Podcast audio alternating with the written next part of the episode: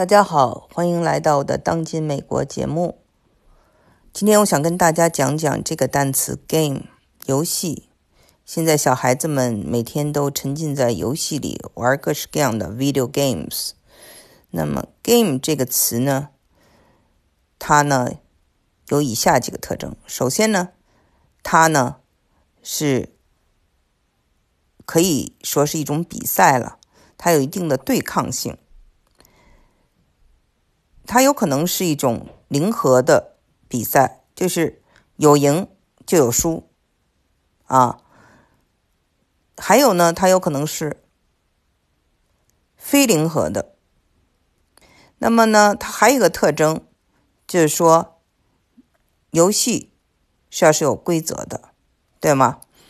还有一个特征，就是游戏有可能是需要合作的。也可能是不需要合作的。比如说，我们在运动中呢，也讲到 “game” 啊，比赛这个词。那有很多的这种比赛，比如说篮球啊、足球啊，这些都是要合作，互相间有一个英文叫做 “teamwork”。所以我们看啊，这个 “game” 这个词，它有游戏，它有比赛这两层意思。还有一层意思呢，它是就是猎物 “game”。啊，可以说，一只鹿可能是一个狮子的 game，就是它的一个猎物。还有一个词呢，我们最近要听这个比尔盖茨做讲演，啊，谈到这个疫情，谈到这个新冠病毒，他延伸以后谈到了两个东西，一个叫做 war games，就战争。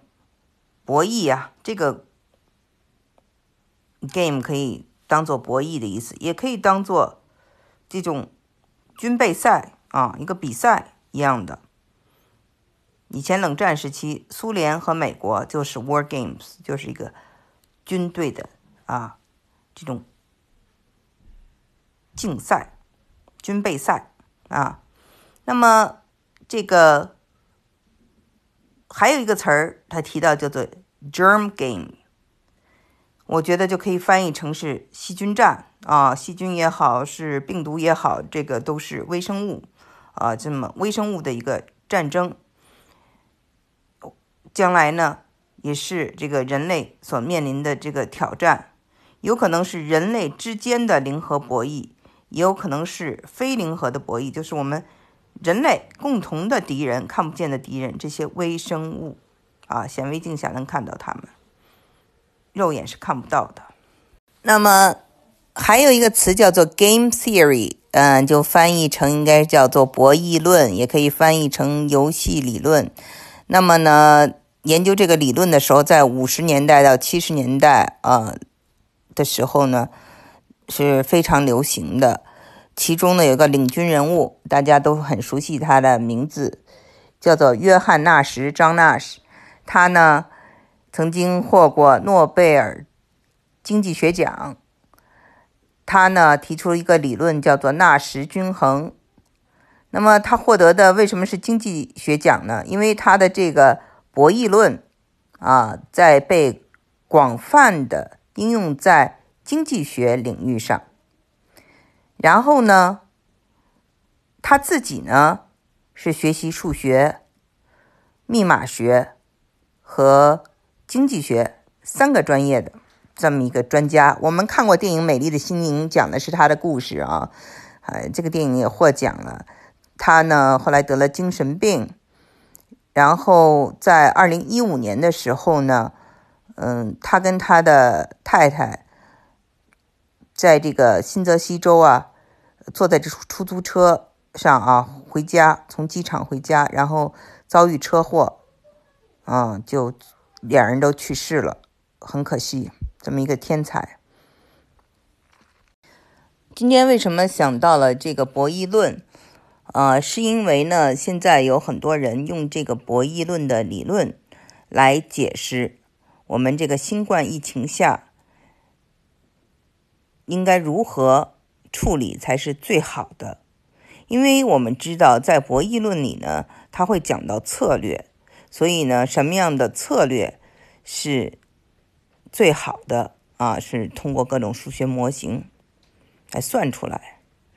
那么现在有人就说了啊，跟这个病毒打仗就像这么一个博弈啊，病毒呢，它希望传染给越多的人越好。那么这一方呢是社区和这个做决定的人。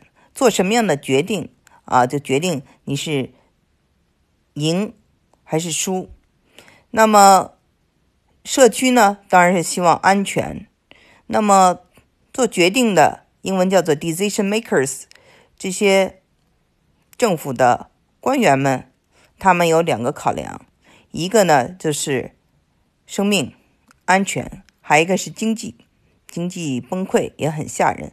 所以呢，他们的。考量是多方面的，还有的人呢会想到哦，他的这个政治生涯等等，那就多了去了哈。所以呢，在这方面有各式各样的解释啊，英国人有英国人的解释，澳大利亚人有澳大利亚人的解释，啊，那个美国有美国的解释。大家有兴趣呢，可以在网上查一查这些关于啊博弈论与这个嗯新冠肺炎的这么一个探讨。那么有一点可以肯定的就是说，我们的这个病毒和人类呢是一个竞争，是一个比赛，在比速度，谁快。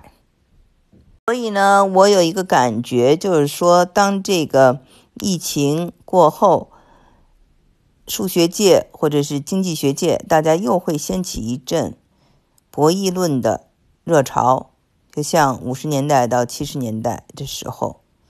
因为呢，不仅仅是跟病毒打交道需要博弈论，那之后呢，国家与国家之间啊，整个的一个，我们知道世界格局会有很大的一个深刻的变化，在这深刻的变化以后，不管是零和博弈也好，是合作还是非合作的博弈也好，这个理论它所就是。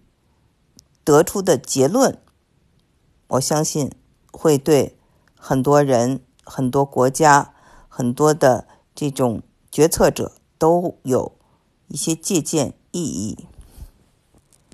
博弈论里面呢，它有很多的专业术语，比如说，他有谈到这个囚徒困境，